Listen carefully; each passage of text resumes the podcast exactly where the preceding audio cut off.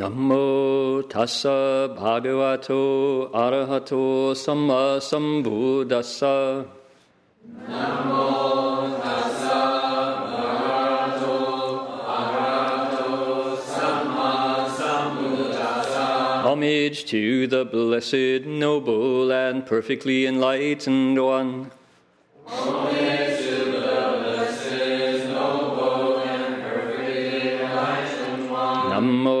南无撒旦托斯多耶俄罗斯的神庙咱不多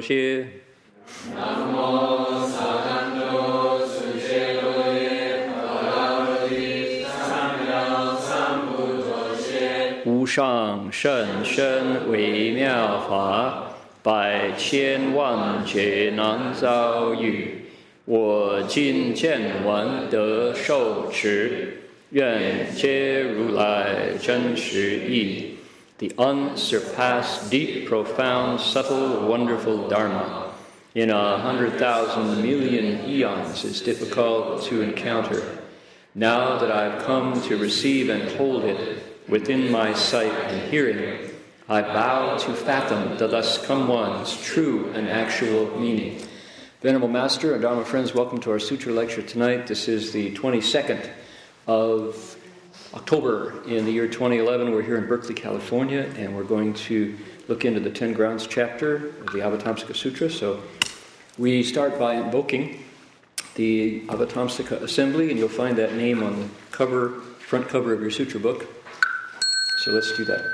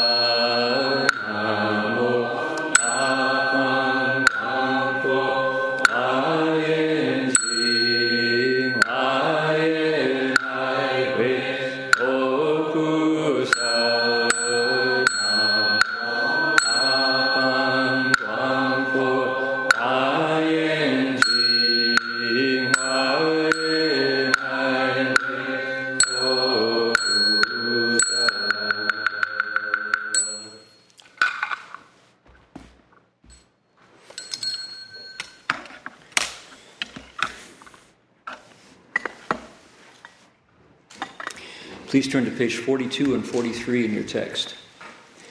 Tonight is actually, Thomas, you should.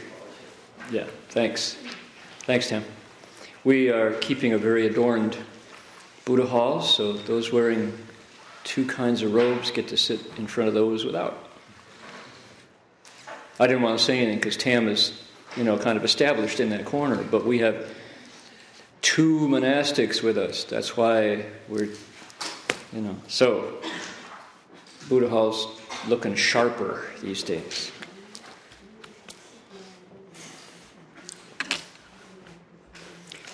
We are on one of those sections of the sutra that is sticks in your mind, unforgettable. This is one of those passages that rings out and uh, makes you want to be a poet to capture these images uh, or be a songwriter who puts these images to music because these are very powerful.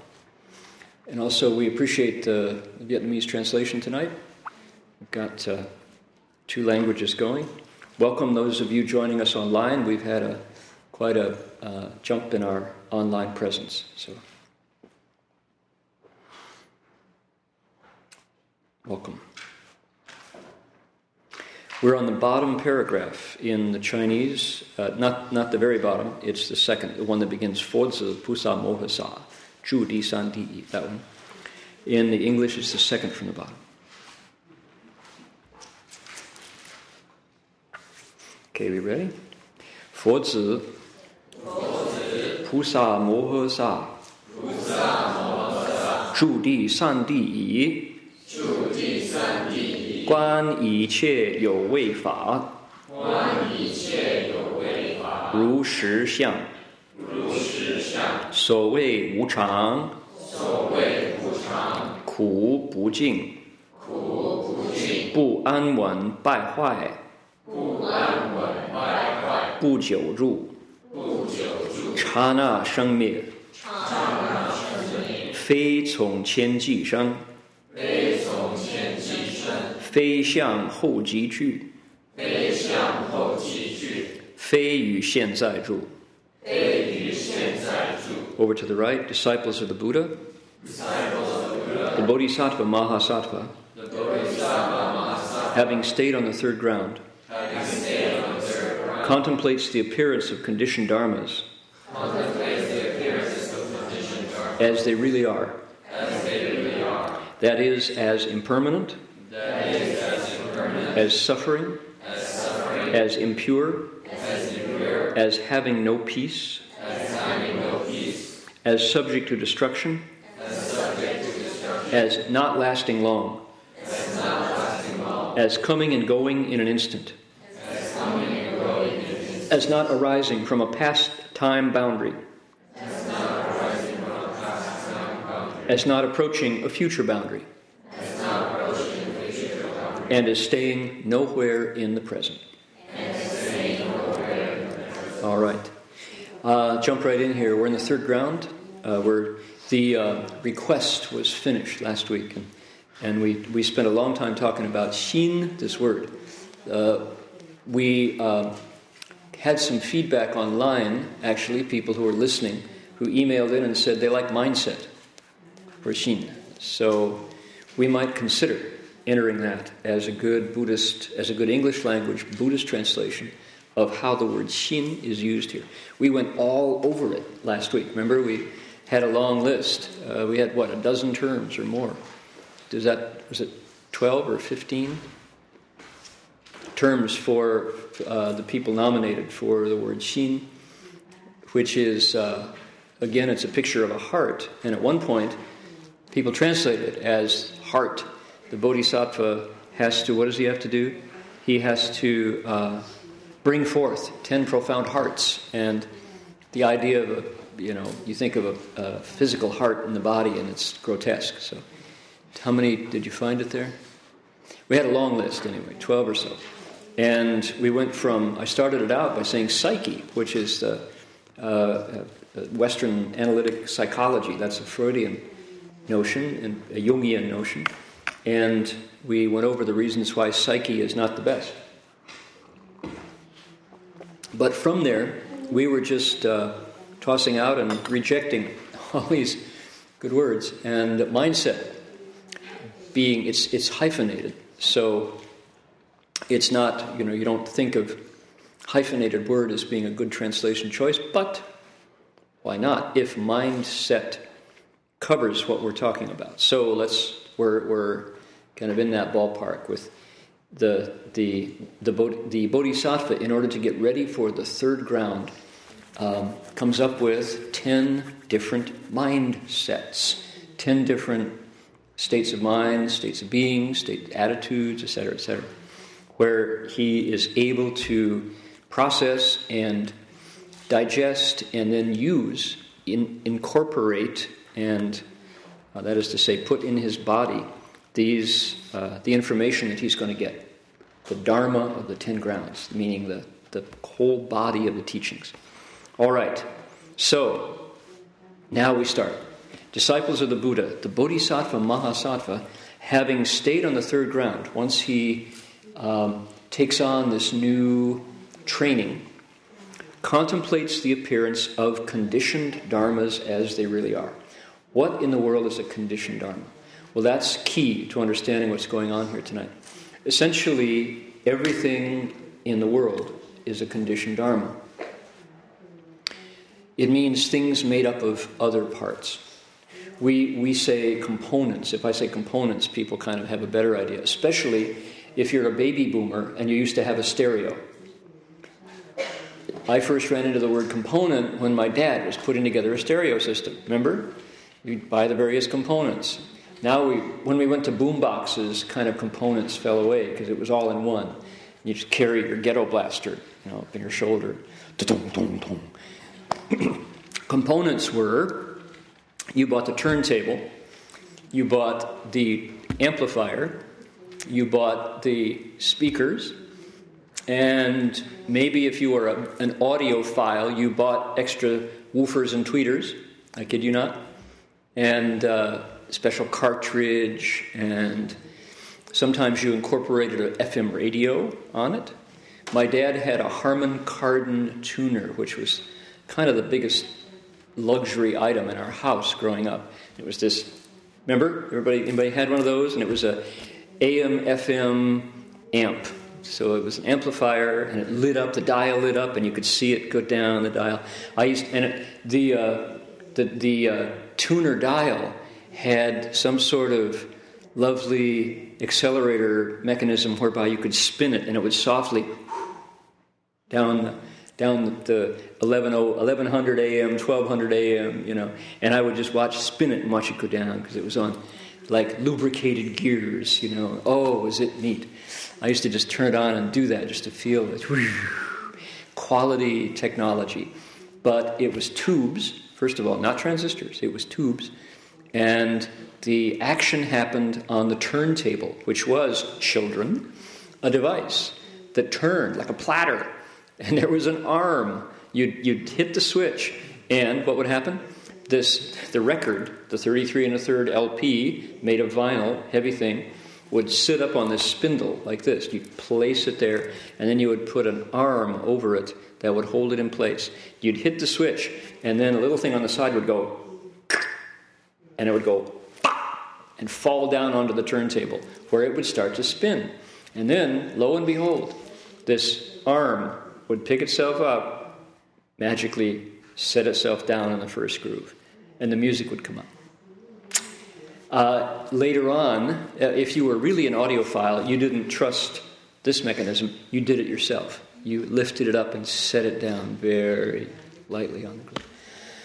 And there were like six grooves encoded on the top side, you'd flip it over and play the other six grooves. And that was an LP, a long playing uh, vinyl 33 and a third record. Oh boy, was that something. That was my first engagement with high tech. And now, mind you, I said those are components. That was the front end. The back end were the wires. And you had, you took a, you know, usually that was dad Dad would go back there, and you know we were just out front spinning the dials. But Dad would go back and go, "Oh no, man! You got the blue and the, and the, the red and the black mixed here. Put the red and the red and the black and the black there." Stupid, you know. And and so you you know it's like that back end was where the action happened.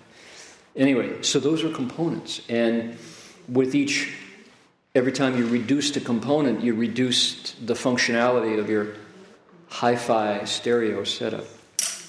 So now, so we kind of, nowadays, with uh, the disappearance, but I understand they're returning, 33 and a third LPs are kind of staging a resurgence.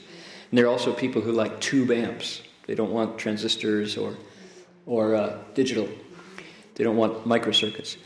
So, with the demise of, the, of stereo components, we still can borrow the analogy from a computer because pretty much everybody understands these days that to make a computer work, if you have a PC, you've got to have the, the CPU, which is the chip. You've got to have a, a display, you know, tube. You've got to have a keyboard, you've got to have a mouse if it's a standard PC. And then you can add to it printer, scanner, speakers. Um, you can add to it modem and you know, get all the functionality out of your PC. Take away the keyboard, and you can do some things with the mouse, not much. Take away the mouse, and you can do keyboard commands unless you have a touchpad. So, components are all the pieces that go together to create the experience of what's called computing. With the first older analogy, it was the experience called hi fi, high fidelity, listening to music. So, those are components. Okay? Everything, everything, everything in the world is made of components. Nothing isn't, with the exception of two things. There are two unconditioned dharmas that are in common awareness. One is empty space, they say, space itself. Space is unconditioned. There are no other components that have to come together to make space be what it is. The other is nirvana. And the problem with having nirvana as an example of, of unconditioned dharmas is only Buddhas experience it. So we can talk about it, point to it, but to actually say what it is, you have to have ended all affliction before you know what nirvana is. However, space, mm, you know, it's what's, uh, when you open your refrigerator, it's what's surrounding the milk bottle. When you look under your bed, it's that emptiness under the bed. When you put your finger in your ear, it's what allows you to dig out the earwax. That's, that's the emptiness. When you breathe, it's the thing that lets the air go through. That's emptiness. And it's as empty out past Jupiter as it is here in this room. So that's space, unconditioned. Nothing else has to come together to create shukong, to create that emptiness. And further, because nothing makes it, it can't be destroyed either. That's the interesting thing about unconditioned dharmas is because they don't come together, they also don't fall apart. And that's key to tonight's discussion. So, there we go. Everything else is made of other stuff. So, that's the background of what we're talking about. He says, he contemplates the appearances of conditioned dharmas, ru shi xiang, like real appearances or attributions. What are they really like? This is how the bodhisattva on the third ground looks at them. He's busy looking at things, analyzing reality. He or she is not content to just go with it. You ever had a friend like that? Somebody who's, you know, always, he doesn't take anything for granted? One of my first occurrence, first uh, awarenesses of that was the um, the Bill Cosby cartoon album. Bill Cosby used to put out. He was one of the first, one of the not the first, but among the first comedians to put out records, and it was called "Why Is There Air?" And he would he was making fun of somebody who who's always questioning reality. Why is there air? And he he you kind of when you heard that you knew that this the person who asked that was probably in had a philosophy class in college and was putting on style and was styling as a philosopher. So he asked, asked these questions that everybody else knows. And Cosby says, Man, I was a phys ed major. I knew why there was air. You got air to pump up basketballs with and footballs. That's why you got air. You have to ask that question. Everybody knows that. So, why is there air? People who, you know, they can look at a, at a chrysanthemum and go, Whoa, check out the yellow. You know, that's so yellow. And, and why is it that way? Mm, usually we kind of roll with it. Otherwise, you can't, can't get through the day. There's just too much, too much that we take for granted. So, conditioned dharmas are everything. Conditioned dharmas. It, you can, um, there's a lot of, how does, how do, in the Pali Theravada tradition, how do you, what do you, how do you refer to conditioned dharmas. Component dharmas? What's the term? Phenomenon has been used, but, but, but Dharmas, okay. Phenomena, right. Conditioned, is there any reference to that as specifically? Okay.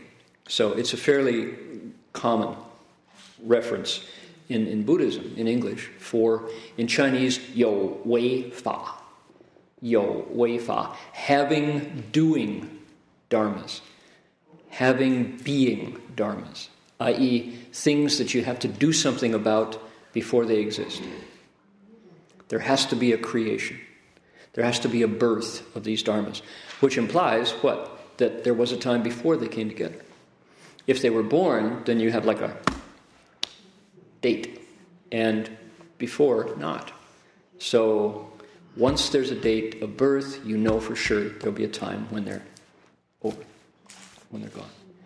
So that's the background of conditioned dharmas. And it, I, I find it, you know, fascinating, useful, very applicable way of looking at my life. Um, if you take time every day to contemplate conditioned dharmas as the way that we're going to find out, when things go go wrong and go bad, when things wear out, when things decay, when things go away, it's not as big a shock. It's not as hard because you practiced. You practiced seeing things the way the way the Bodhisattva does, which is we'll find out 10, 10 reactions to the nature of things. The Bodhisattva is looking past the surface into the nature of things and saying, you know what? Everything in the world is built. Everything in the world has a creation date, is made up of other stuff. Everything in the world comes from other things. So I, I don't have to illustrate immediately. We all relate. Our bodies, those flowers, your latte. Sip it for about 15 minutes and there's only half left in the cup. It's gone. Then you drop the cup, and the cup itself is made up of other stuff and goes away. This glass on my tabletop is made up of other stuff. It was it seems so hard and so magical. Glass is magic, but it's extremely fragile. It can can change uh, with heat so, all things, all things made up of other stuff are, comma, here we go. What? Wu Chang. That's the number one, impermanent. Tonight is the teaching on impermanence. That's the, that's the whole, that's, that's the one summary word. This is the, the, this is the Avatamsaka's description of impermanence. Wu Chang, literally not constant lacking constants, inconstant. A lot of ways to translate this. Transient, we could also translate. Inconstant, not constant. So, that is to say, wuchang. Now, the next one, ku, that uh, translated in the English here as suffering, not the best choice. The word ku in Chinese is used for both physical pain when you step on a on a, a, nail. Ouch, ouch, ouch. When you get a paper cut. Ouch, ouch, ouch. That's also ku. But here, when it translates the word dukkha, which is the, the usually the Chinese character we use when we run into the Sanskrit word dukkha, a better translation is unsatisfactory. Unsatisfactory instead of suffering. Because it might be suffering, but I think the Buddha was referring more than more less to suffering than he was to our reaction to conditioned dharmas, which is the, the, my favorite way of describing this in plain street English is don't hit the spot. We all have that experience. Didn't hit the spot, didn't satisfy. Came with a lot of pizzazz, came with a big ad campaign, and when I got it, you know what? Same as everything else. Again, didn't hit the spot. Really disappointed. Didn't pay off. Didn't hit the mark. Didn't deliver the mail. Didn't live up to its promise. Okay, we know what that's about. And this ku here, dukkha, I think has a lot more to do with our reaction to a circumstance. Conditioned dharmas live up to that because why? We count on them, we invest in them, we wait for them, we crave them, we scheme to get them, and then when we get it, same old. Didn't hit the spot, didn't last long enough to even make a dent, much less not hit the spot. And then it changed and went away. Ouch. So, suffering. Okay, next, 不净, impure. Um, again, I think that's, that's gonna, that translation is going to be confusing because don't think of impure in the sense of um, dirt or dirty, impure. Better, it, it's kind of a difficult idea. It's not pristine, not immaculate. Kind of, kind of in that place. They, um, there was a time when people were talking about uh, spiritual warriors as being immaculate and and just so pristine, meaning your gung fu was total. You were absolutely not only unbeatable, but you never made the slightest mistake. Kind of like a Jedi, you know. Jedis are immaculate. Even when they're being at their strangest, there's a principle behind it. The, the Zen master, the Chan master, is supposed to be immaculate. Never makes a mistake because he and the Tao are one, or she and the Tao are one. So everything they do comes from the Tao. How could there be a flaw? Flawless would be even a better translation. Flawless. That's kind of nice because we have a that word rings.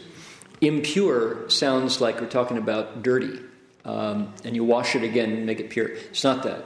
It means that it's flawed all conditioned things are flawed. They, they have gaps. You know. So, 不安稳, um, having no peace um, doesn't quite do it either. I'm picking, picking, picking at these translations. Not peaceful, stable is what 不安稳 means. Not, the, you recognize the bu here? First one, Wu Chang, was Wu, not, missing, absent. Then Ku, unsatisfac- unsatisfactory. Bu Jing, Bu, Bu An, Bu Anwen. Down below we have another Bu, and then we have two, three phase in a row. Three different words for not.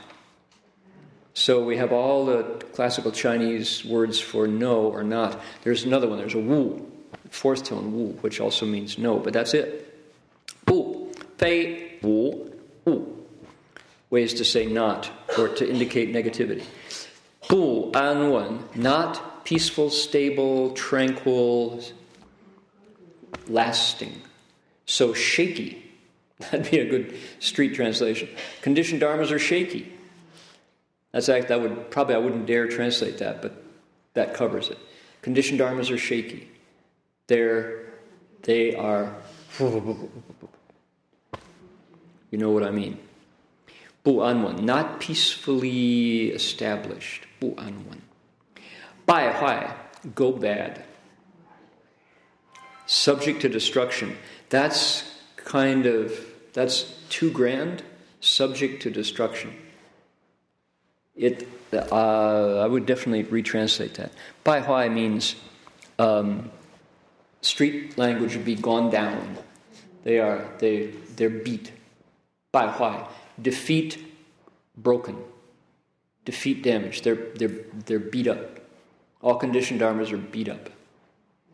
That's simple English. All conditioned dharmas are defeated. They, they lose. All conditioned dharmas are losers. Loser.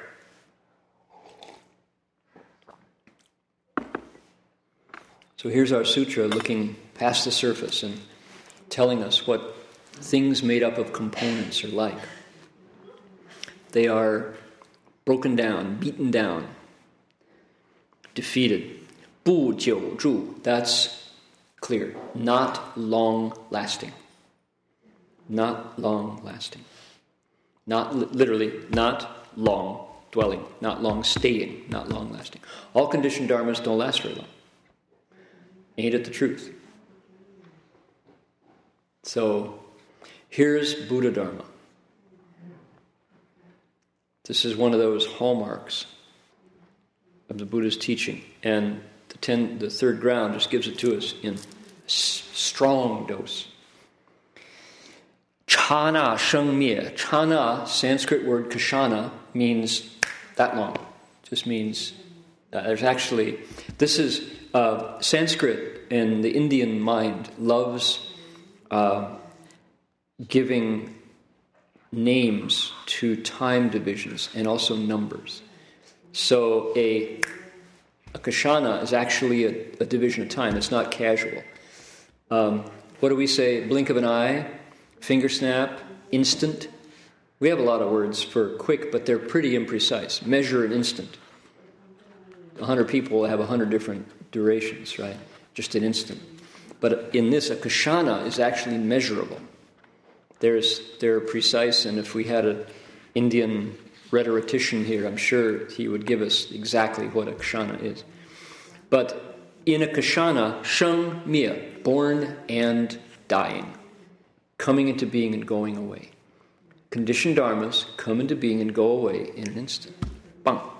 Now, really? Well, this glass tabletop, we've used this for 16 years now. So that's not exactly an instant, but then again, from the Buddha's perspective, maybe maybe it is quickly. If the Buddha is looking at world systems included in component dharmas, you know, our our world, not the planet Earth, but the world from the Buddha's perspective, it's whew, come and gone just that fast.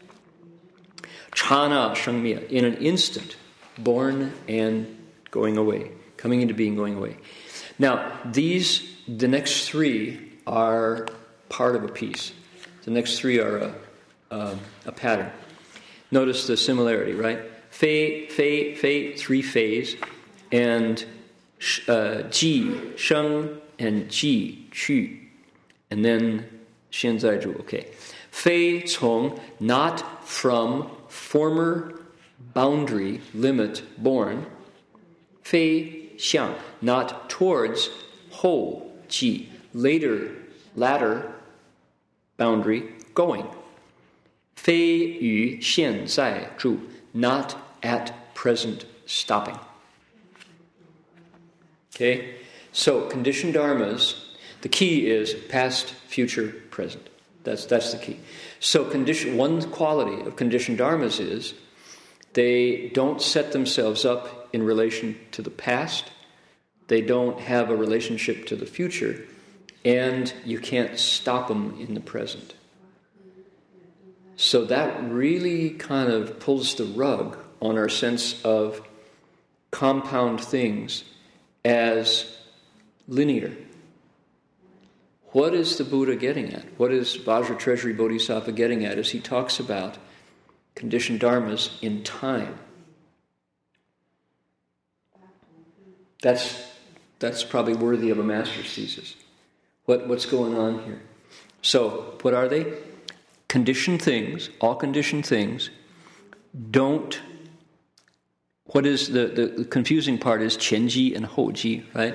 What is a prior boundary? It's time. Where do you draw a line and say that's where the past was, but it's now slipped over into the present? Where do you draw the line and say the present stops here and the future begins?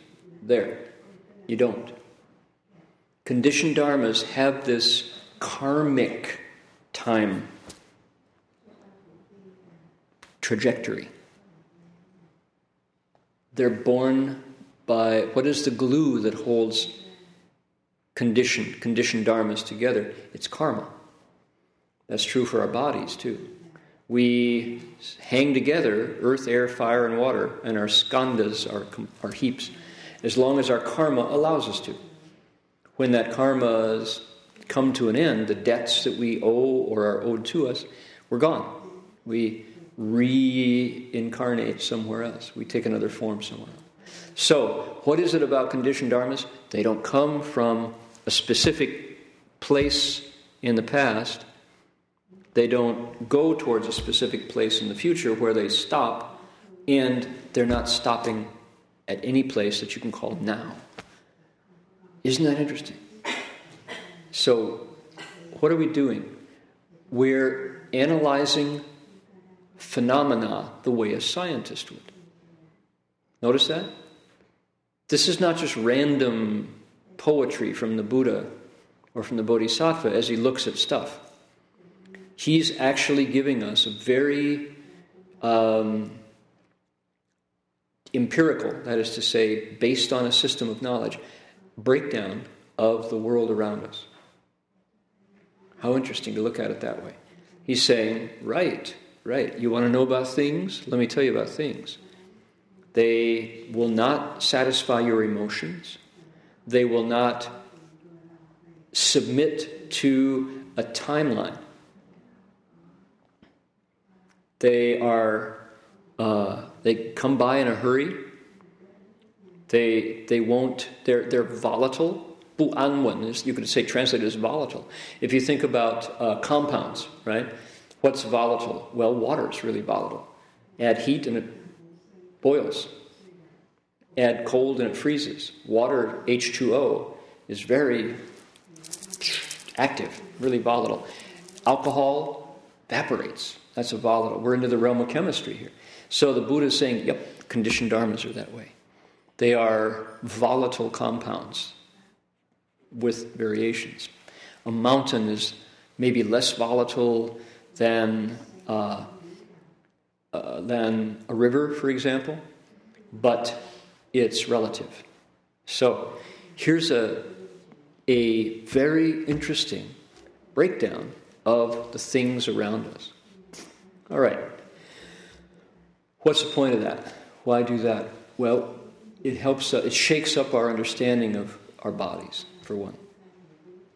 And it can definitely give us some fuel to reorient our priorities. If things are this unstable and so impermanent, why do we waste so much time staring at our computer monitors? Why do we waste so much time, as Master Hua would say, looking around in the kitchen for something good to eat? Hoping that finally it's going to pay off. This is the one. It's going to really satisfy. I, um, before I went to Taiwan in May, I decided to to uh, I had a smaller laptop, so I decided to get out of uh, Creative Suite, Adobe's high end software package. And so I thought, what's the best? Because I, I use Photoshop. That's probably the one piece of software that Adobe makes that I still use, along with Acrobat for PDFs and all. But I thought, okay, I want to get something, and I've I checked it out and I asked friends and I talked about it and I went, well, there's, you know, Photoshop Elements, the smaller Photoshop. There's, well, Apple makes one called Aperture, which is the big brother of iTunes, iPhoto.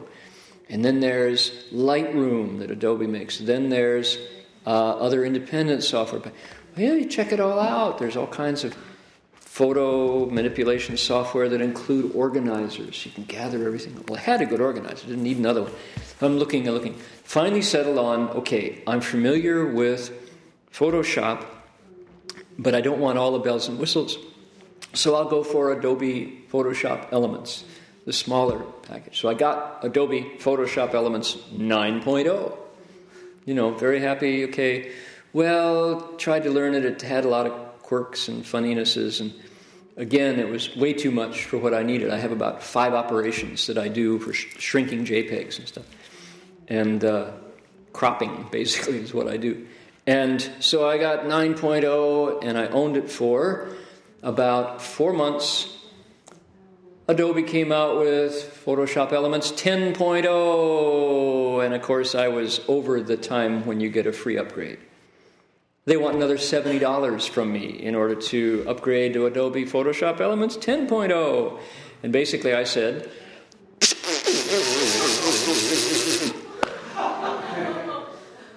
I did. I said that right to Adobe. If they were looking through my computer, they were probably embarrassed.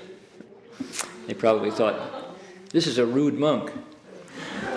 You know, it's like, dude, come on. You know, at least if you're going to change it so fast, give an upgrade path. No upgrade path. Got to pay full price.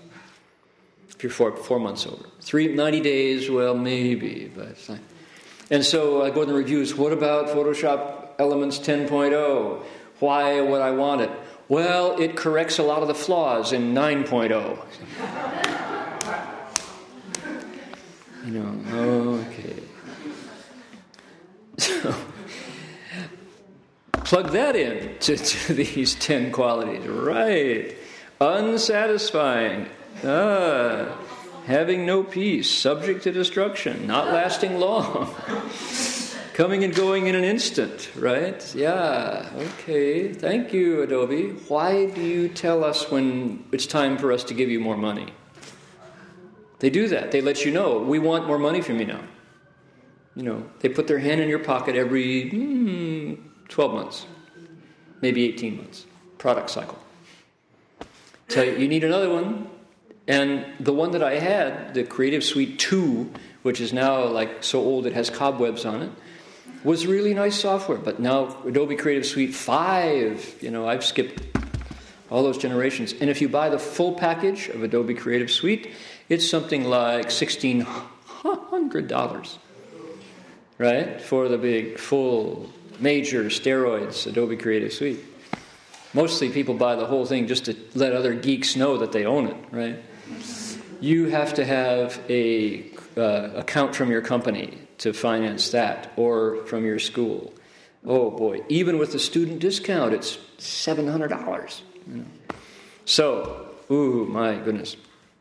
So, anyhow, there's an example of how the software world, and I'm sympathetic. I mean, I have many friends who are coders. They need to make a living. They, they sell you one package, they can't live on those proceeds for 18 months. They need to sell you another one so because they, they have to live and eat. But as a consumer, you know, I don't want to be groomed to, to feed them every, every time they tell me I should, you know. So, boy, oh boy. So now, anybody, I have Adobe Photoshop Elements 9.0. I'd be happy to give it to anybody who would like a copy. And I, I won't use it. I'm honest that way. I have no pirated software in my computer. None. None. I my computer. I paid for every bit of software I have. well, you keep updated. I, I still have it. Adobe. No, I never upgraded. Until now, they have it. Uh, I never upgraded. There you go, Kai. All right. I like that. Well, I like the way you think. He never upgraded. Unfortunately, guess what? With the advent of OS 10 point, what is Lion? 7.2? Adobe Creative Suite 5 no longer works. Broken. So, I'll, yeah, so you just, but you lose it as it goes away. So, my goodness. Then, when the grid goes down and your computer doesn't turn on anymore, what software will we use? Hmm. I do have, mind you, I have uh, upstairs in the library, and I'm proud to be the owner of a Macintosh Plus Macintosh SE30. You all impressed? No? An SE30. You young whippersnappers, you don't appreciate a Macintosh SE30 back in the day. This was 1992 or 93.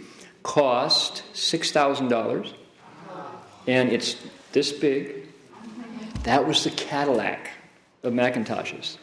That was, and mine is fully enabled with all the RAM. I think it's got eight megabytes of RAM. and you turn that sucker on and it goes, hmm, you get the happy smiling Mac. It's ready to compute. And it's nearly 20 years old. It's going strong. So nice. I have a fully tricked out boy at the time. I knew one person in Maryland in my Montgomery College, where I was studying French to get ready for my PhD. One guy had an SE30, and he was he could really swagger on campus. he had an SE30. Oh boy, oh boy. So yeah, what a strange world we created. Conditioned dharmas. Condition. So once you start looking at the world of around us and inside us as being conditioned, if you take it seriously, if you look at these dharmas as sacred truth, you go, thank you so much. Thank you so much, world honored one, you know, Tathagata, thank you so much, Buddha, for for turning your eye on ordinary stuff and taking us past the surface. Here's the way it is. You know, here's the way it is. You go, yeah, mostly I don't want to know that. Mostly I'm super aware of all that and I don't want to know it. Hear no evil, see no evil, speak no evil, right? So when we look at the nature of conditioned things, that's talking about the death of your body. I don't want to know that. That's talking about that cute guy who you hope is Mr. Right. he's going to have wrinkled skin and, you know, he's not. Now, don't, I don't want to take the gilding off the rose. If, you know, if you found Mr. Right, go for it. More power to you. I, that is lovely. However, there is a time to be in love, there's a time to look at reality. So, if you can do both, you're right where you belong. So, man, oh man, you know, this is scary stuff if you take it seriously. Because what's left? Wisdom.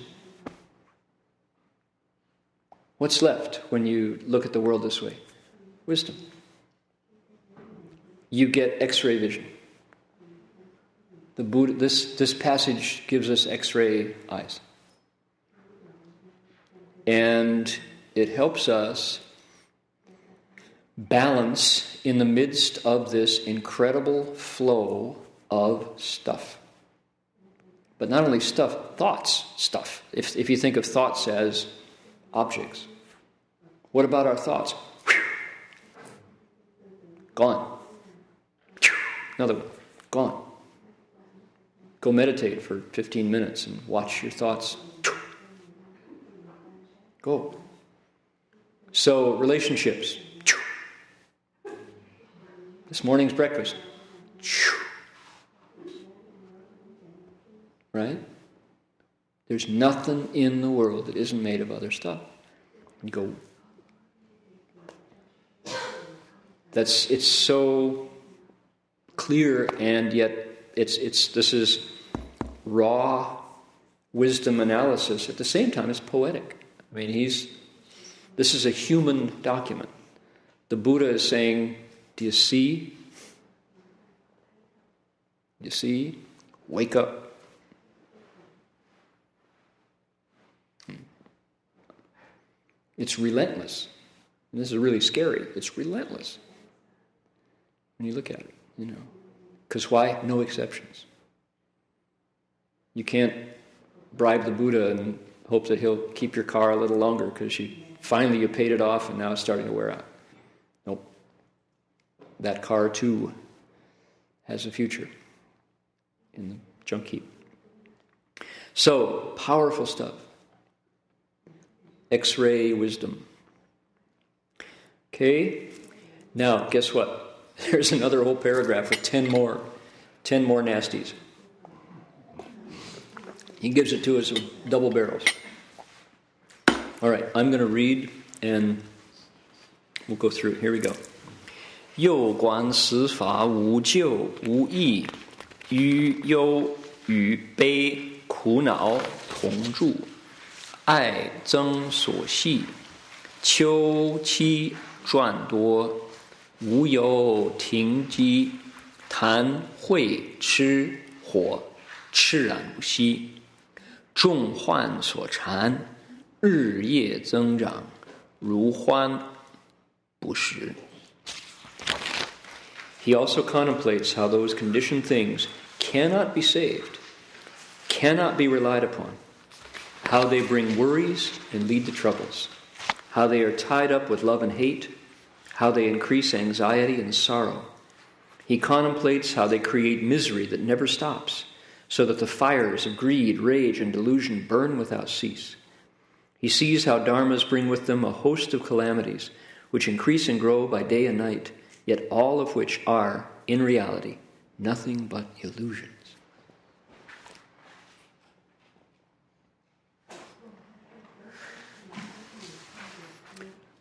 Beautiful.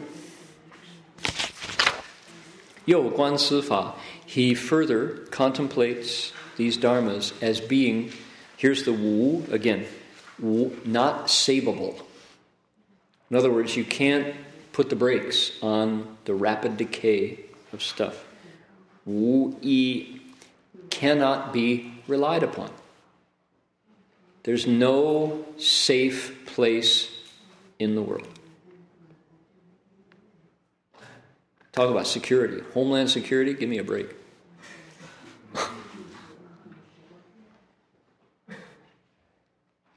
if you were really serious about homeland security, you'd study the Dharma immediately.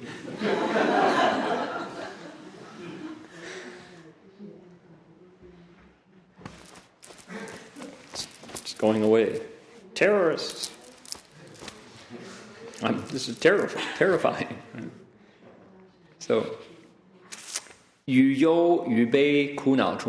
look at this. With worry, with pain, or, or grief, with worry, with grief, ku, pain, and now, vexation, living together. Your roommate, no matter how far you run, no matter how far I go, my roommates are worry, grief, pain, and vexation. It's the nature of stuff. Okay?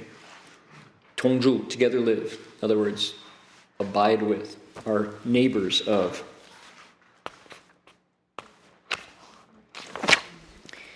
Ai zeng suo xi, tied up with, bound up with love and hate. This is love and hate. Those two extremes of feeling, of emotion worry and um, uh, qi is like it's a um, it's, just the sound of the autumn wind. When you know it's the, it's really coming when the days are shorter the nights are longer that qi chou qi zhuan the, the the sound the grieving sound uh, that thin kind of wailing increases. That's, that's the result of these dharmas. Increase anxiety and sorrow. Okay. Wuyo, Tingji, they do not stop accumulating. They don't stop. Tan hui chi huo, chiran bushi, greed, anger, greed, rage, delusion, or stupidity the fire of, the fires of greed, the fire of rage, the fires of stupidity, Chiran, he blaze on and never stop. They just burn and don't stop. Zhonghuan Zochan, they're also tied up to all the many calamities. All the bad stuff in the world comes together with these. 日夜增长, day and night increase. 如幻不实. And yet, as a punchline, Buddha says, they're like illusions and unreal.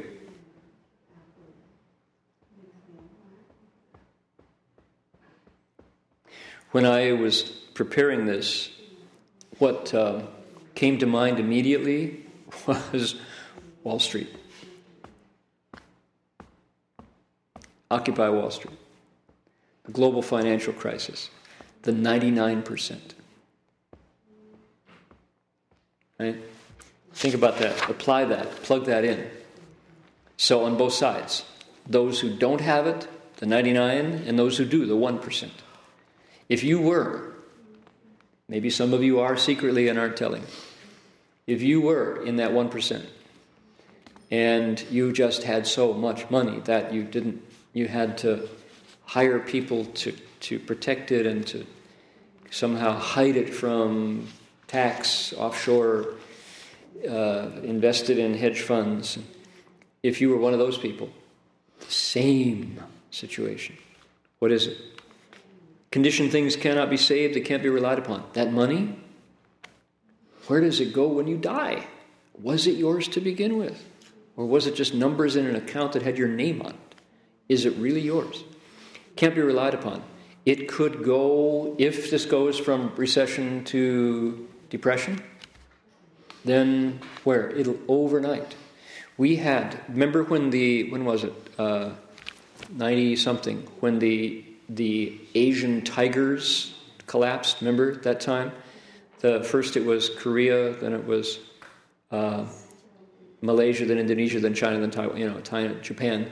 And suddenly, suddenly, people woke up in the morning with two thirds of their wealth gone. I heard from some lay people in Malaysia about that situation, how because overnight the markets crashed, they woke up in the morning to discover that their net worth had been cut not in half, but by two thirds. And that's it, it's gone right? Can't be relied upon. How? Both from the 99% who um, there was a statistic I saw yesterday that it was on um, it was a, an economic a, an economy blog that said 55% of American families made less than $23,000 last year. Interesting. New, new reporting, accurate reporting. Yeah. That's not an average, that's factual, that's per, per capita. So when, you know, think, whoa, that's not a healthy situation. That sounds like third world a lot. Um, so love and hate tied to accumulation of financial wealth. Love and hate on both sides. Those people in the parks around the world, Oakland has, is at crisis. Oakland's uh, Occupy, Occupy Oakland group was having a stare down with the police today. Um, we'll see. The, that anxiety and sorrow, the autumn wind sound, right? Um, it how you just you think, well, we're here demonstrating, and they're there sipping latte and champagne from the balcony of Lehman Brothers or of Goldman Sachs and looking down and saying, yes, we're the 1%. Good luck, you know. On both sides of that, there is a sense of pressure. I've heard dukkha described as pressure the sense of the pressure of poverty, the pressure of accumulation is not liberating. To have so much money does not set you free. Not that I'm one who has had money to know that, but I guarantee, at one point, at one point, I was in Aspen, and uh, after the Aspen Institute for Humanistic Studies finished for the year, I went down with a family to Houston. They were oil folks, and also uh, in the the uh, Bush senior administration, and they were very, very, very, very, very, very, very wealthy. I found out later. I didn't know at the time. Uh, before I went, then I found out. And the amount of attention paid to security, anti kidnapping, because they had three kids, and the kids, they had all their kidnapping drills down. They had bodyguards on every vehicle, on every door.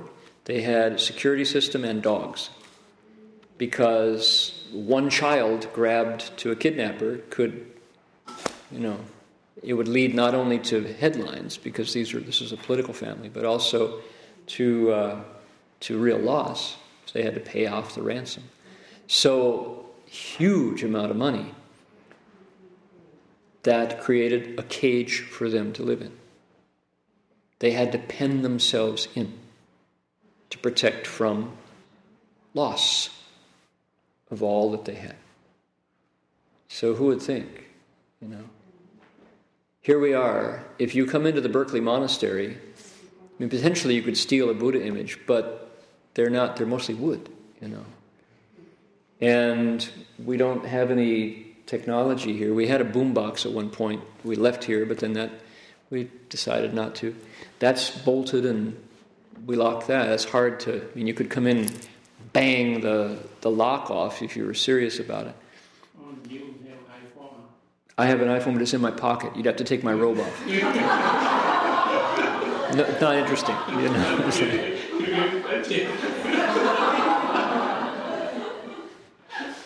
what iPhone? You didn't see it, did you? No. But I'm saying in this room, to come in the room, you know, it's like, what is there to steal? We open the door to the street twice a day. Downtown Berkeley, we open the door to the street twice a day. And depend upon people's goodwill to watch so that if somebody inappropriate coming to, you know, with greedy thoughts in their mind, blind to the fact that it's a church, or maybe because it's a church, they come in, that we'll be able to, to say, Excuse me, sir, can I help you? Excuse me, ma'am, may I help you? Okay, and over 16 years, we've had thieves twice. So, what that leads to is an attitude of not being afraid. I, I'm not in a cage of needing to be afraid of losing lots of stuff. Who's going to steal him?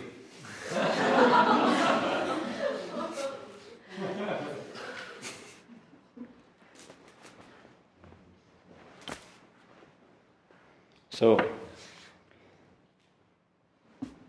the idea that somehow accumulating stuff is free of these dharmas.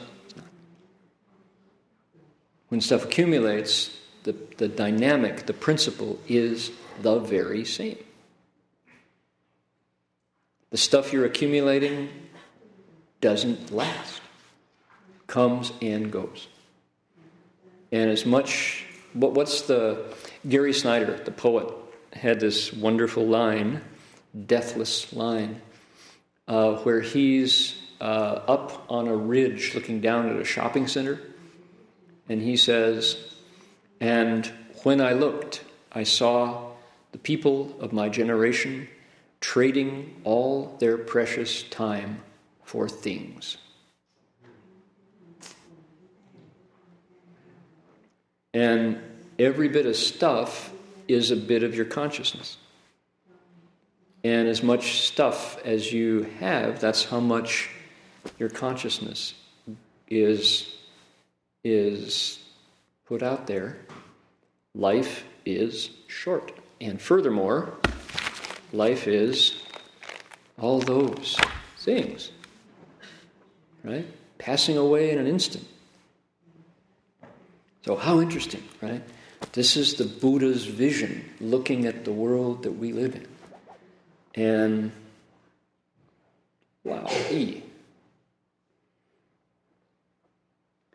Now, I wanted to uh, refer to um, what we call kind of the Buddhist, the ABCs of the Dharma, where there are said to be um, qualities of all conditioned things, qualities of all dharmas that you hear a lot. And it is impermanent. Number two is not self. And the third is kong, unsatisfying and we translate empty, but not empty doesn't work as a translation.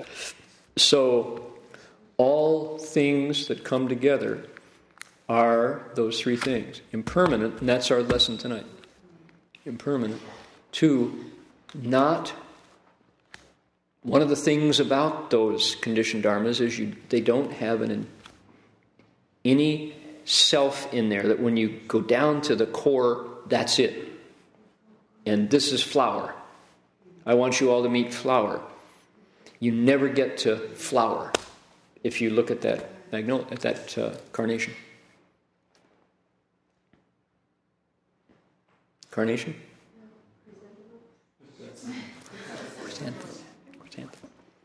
You keep looking and looking and looking, and it just comes into other stuff.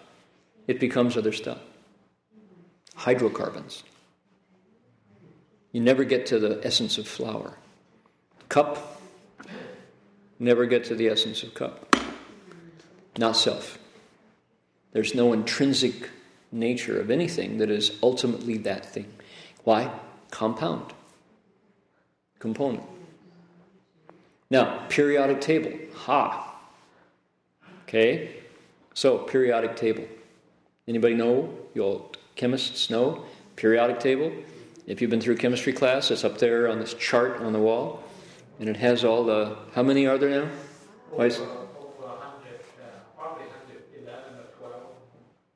Anybody know precisely?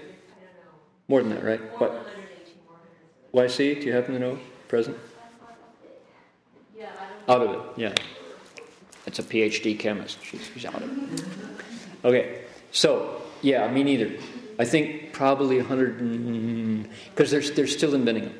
Now, what's fun, if you want to get a little bit of local color, is go over to, it's not Evans, or it, it is, Evans Hall. Go to Evans Hall on the Berkeley campus and walk down the classrooms on the second, third, and fourth floor, and you will find plaques beside the door where it says, In this room, in 1969, so and so discovered the element californium in this room and was awarded the Nobel Prize.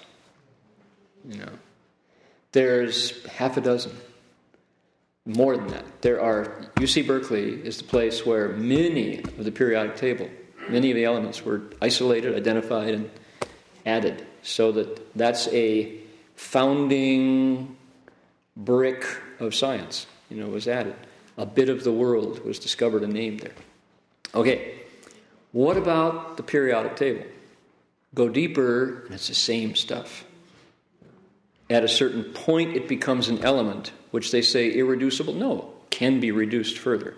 But there is a level where they say, oh, this atom of chloride, this, this atom of, of hydrogen, is hydrogen. It's not oxygen. This atom of oxygen is oxygen, not hydrogen. You know, but when you go subatomic, then it becomes components again. So it's like we're back. So, how interesting. So, you one might ask, is there any place where I exist? Or where do I exist? Interesting. Where do I exist? Where's the me?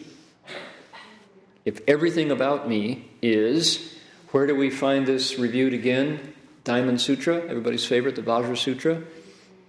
一切有为法，如梦幻泡影，如露亦如电，应作如是观。All conditioned dharmas, ha, there's our word. 一切有为法, all compound dharmas, 如梦幻泡影, like a dream, like an illusion. This word right here, huan. Pao, bubble. Ying, shadow. Ru, lu, dewdrop. Ru, lu, Iru Dian, lightning flash. You should contemplate them this way. See them the way they are. Ichie Yo Wei Fa. All conditioned dharmas, what are they like? Ru Meng Huan Pao Ying. Like a dream, like an illusion, like a bubble, like a shadow, Ru lu ru dian, like a dewdrop, i.e., gone when the sun shines, ru dian, like a lightning flash. Contemplate them that way. That's another time when the Buddha is saying, here's the nature of stuff. Okay? Later, later, he says, right, also not self, also unsatisfying and, quote, empty. So usually it's yi che you wei fa, wu chang, wu wo, ku kong. Wu chang, impermanent, transient, wu wo, not self, ku kong, suffering, i.e., unsatisfying and empty. Those, that's the nature. He looks at things. Sometimes he takes it further and he says, Buru Chiming, not like their names. That's a very cool lens to look through.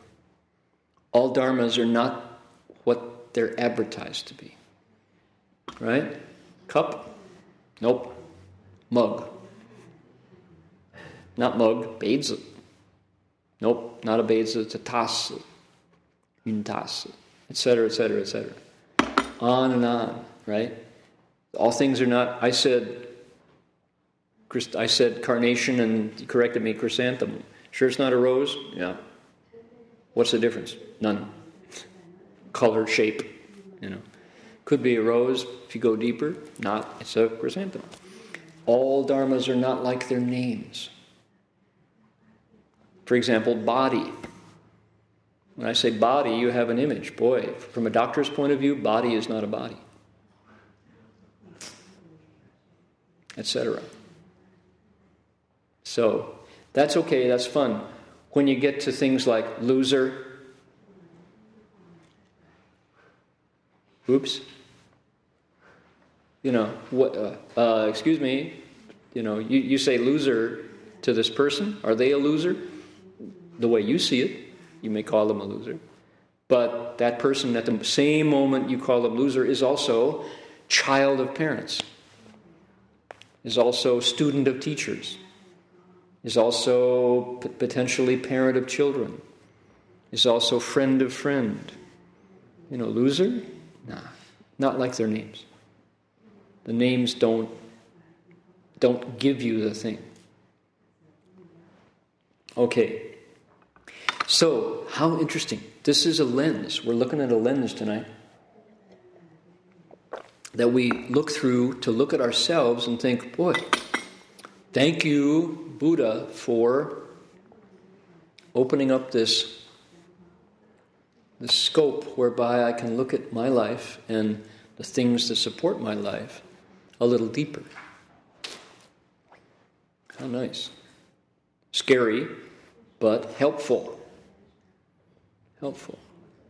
Because if this really becomes your way of looking, it is liberating. It's liberating. If you can really look through this lens at the things around you, us, suddenly you can not take it so seriously. Don't take it so seriously. Does uh, does everybody know wavy gravy? Wavy gravy. Some people do. Anybody know wavy gravy? All right. Wavy gravy is a neighbor of ours. He lives in Berkeley with his wife. Her name is Mrs. Gravy. and uh, Wavy Gravy is uh, uh, it's hard. He's a, he's a guy, you know, but he also has this uh, showbiz media personality that comes out. If anybody watched the movie Woodstock, and I recommend it as a, a piece of, uh, it's a cultural document from the 60s, 70s. Wavy Gravy is, is, at that time was one of the heads of a collective commune called the Hog Farm. And they were central in organizing Woodstock. And there's a moment where Wavy Gravy gets on the microphone, and there's half, half a million people spread out on this pasture in upstate New York. And Wavy Gravy says, Good morning! What we have in mind is breakfast in bed for half a million people. Line up over here, he says. So, you know, it's like he's a funny guy. He's a bit of history. And he walks around with a fish, rubber, but it's a fish. He carries a fish. He's usually got a propeller beanie. And he's, you know, quite a, I mean, he's not just a flake. He has a camp called Camp Winnarainbow, where it's a, it's a clown camp. And it's, if you are a kid from uh, underprivileged, underserved background, you go free to Camp Winnarainbow. If you can pay, you pay. If your parents can pay, you pay. But you go to Camp Winnarainbow and learn how to juggle. You learn how to walk on stilts. You learn how to clown, how to put on makeup, how to swing from a trapeze. Great, super good camp. It's been there for years and years. He's old now. He actually had a had a serious operation not long ago. Anyway, the reason why I'm telling you about Wavy Gravy is Wavy Gravy uh, belongs on the board of Seva also, and Nipun, our friend, um, is also on the board of Seva, and he invited me to a Seva board meeting once. And Seva is the eye surgery organization that provides uh, free eye operations for cataract and blind folks around the world. Began in India, Nepal, and went further. Um, so Seva then spread out, but their mission was basically that, and they're, they're also Bay Area based. So there we were in the meeting, and Wavy shows up, and he has a policy that anybody who says the word seriously gets squirted. His fish was a squirt gun. And he lets you know. And as soon as somebody says, but serious, I'm serious about it. You go, ah, bing, bing, bing, bing, squirt, you know, and you, okay, I forgot. So, Wavy Gravy likes people to lighten up. So, if you, right, pain in the neck, right, well, on the other hand, it's, it's pretty funny because it makes you aware of how much you, how when you say seriously. Are you serious? No, I'm, I'm, I'm serious. You know, squirt. no, you're not. Lighten up. You know? So, looking through these lens, this lens at conditioned dharmas, it's hard to be serious, squirt. It's hard to take it all too seriously because why you realize that your seriousness doesn't matter to the conditioned nature of all things. They're going to come apart. They're going to go away. It's just a matter of time, sooner or later. So don't take it all so squirt. Seriously. Right? Well, if you say so. So the Buddha says. How interesting. I mean, this is really, really, uh, quote, game changer. This is the words we use now. It's a game changer to look through this lens and realize that it's nothing. It's just a matter of time. If you, uh, you know, our lifespans are so short, but if if we could. Uh,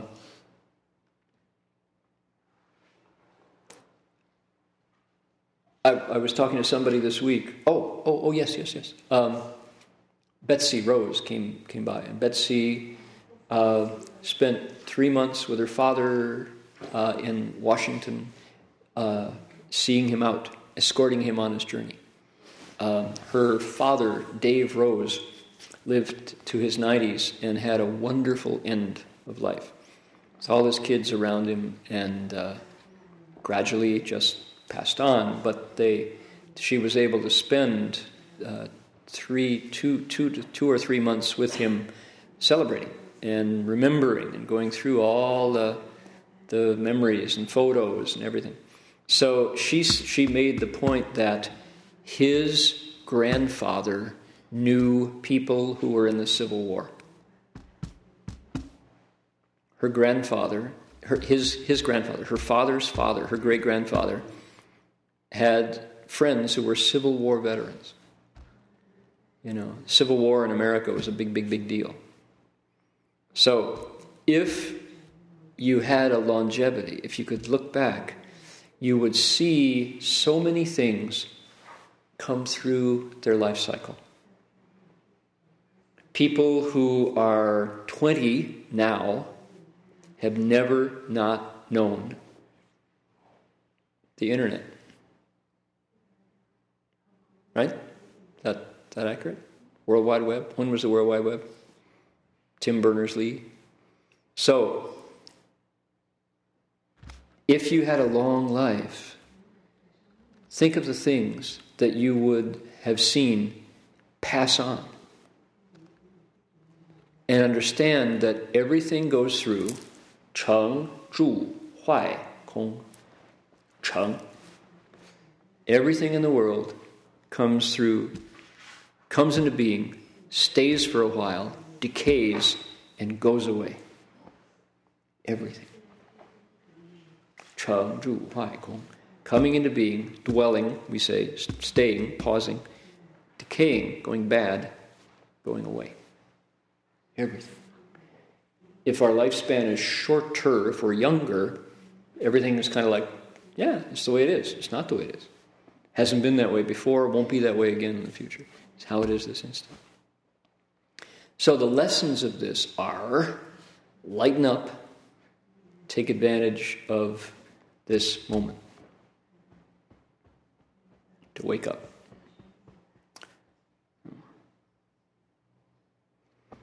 All right. Uh, so, next week, the Bodhisattva applies the lessons of impermanence and to Buddha's, Buddha Dharma and draws some conclusions about the Dharma. And then he applies those very same lessons to living beings, to us, to people who are not awake to the reality of all conditioned things. And he, he, he, he makes some observations.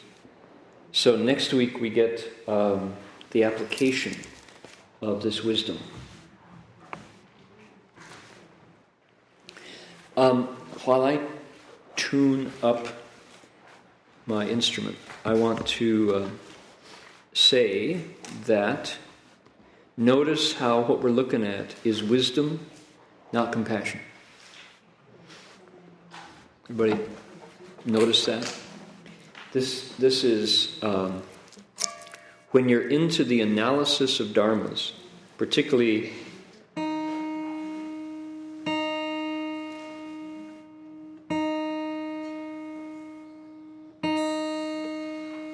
this instrument went down to, to uh, Fremont this afternoon and needs a tune up.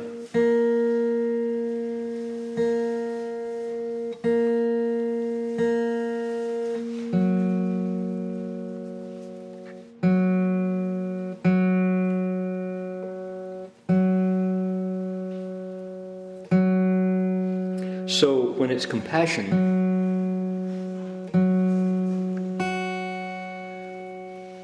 the Buddha builds on that vision of the inner nature of all things to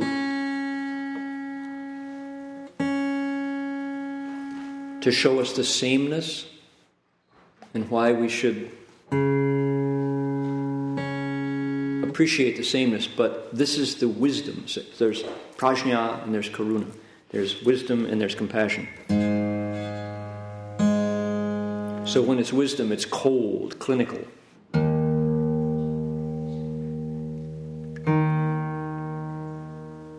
Seeing through to the heart of things.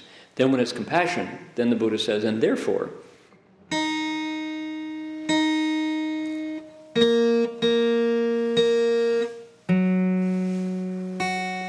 bodhisattva feels great sympathy for and and knocks himself out to to uh, put beings together. So there's, this is the, the wisdom side.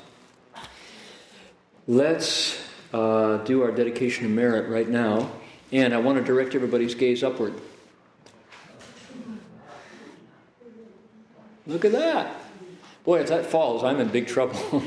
I'm directly underneath. Whoa. So that's our new screen. Ooh, you didn't see that. By golly, it took an entire day and five guys to put that up there, but it's done. By golly, look at that. And it's, it's neat looking. It's not only, you know, there, but it's cool looking. Very elegant. And it's the biggest damn screen you ever saw. It comes down, it's just a whole screen. So now with my projector, I get to stand way back there and throw an image that covers this space. The image that this that you can look at now is you'll see, you'll see, big, big. We used to try to aim it at this little patch, little postage stamp screen, you know, and oh, it's too much. Look at it over there, right there. Now it's like whoa, you'll see. It's really big. Shifu's face will be huge. There, so. All right, time to dedicate merit. The floodwaters broke into Bangkok. Yeah. They're, they're having big, big problems trying to divert the floodwaters. They were hoping it was going to go around. Didn't.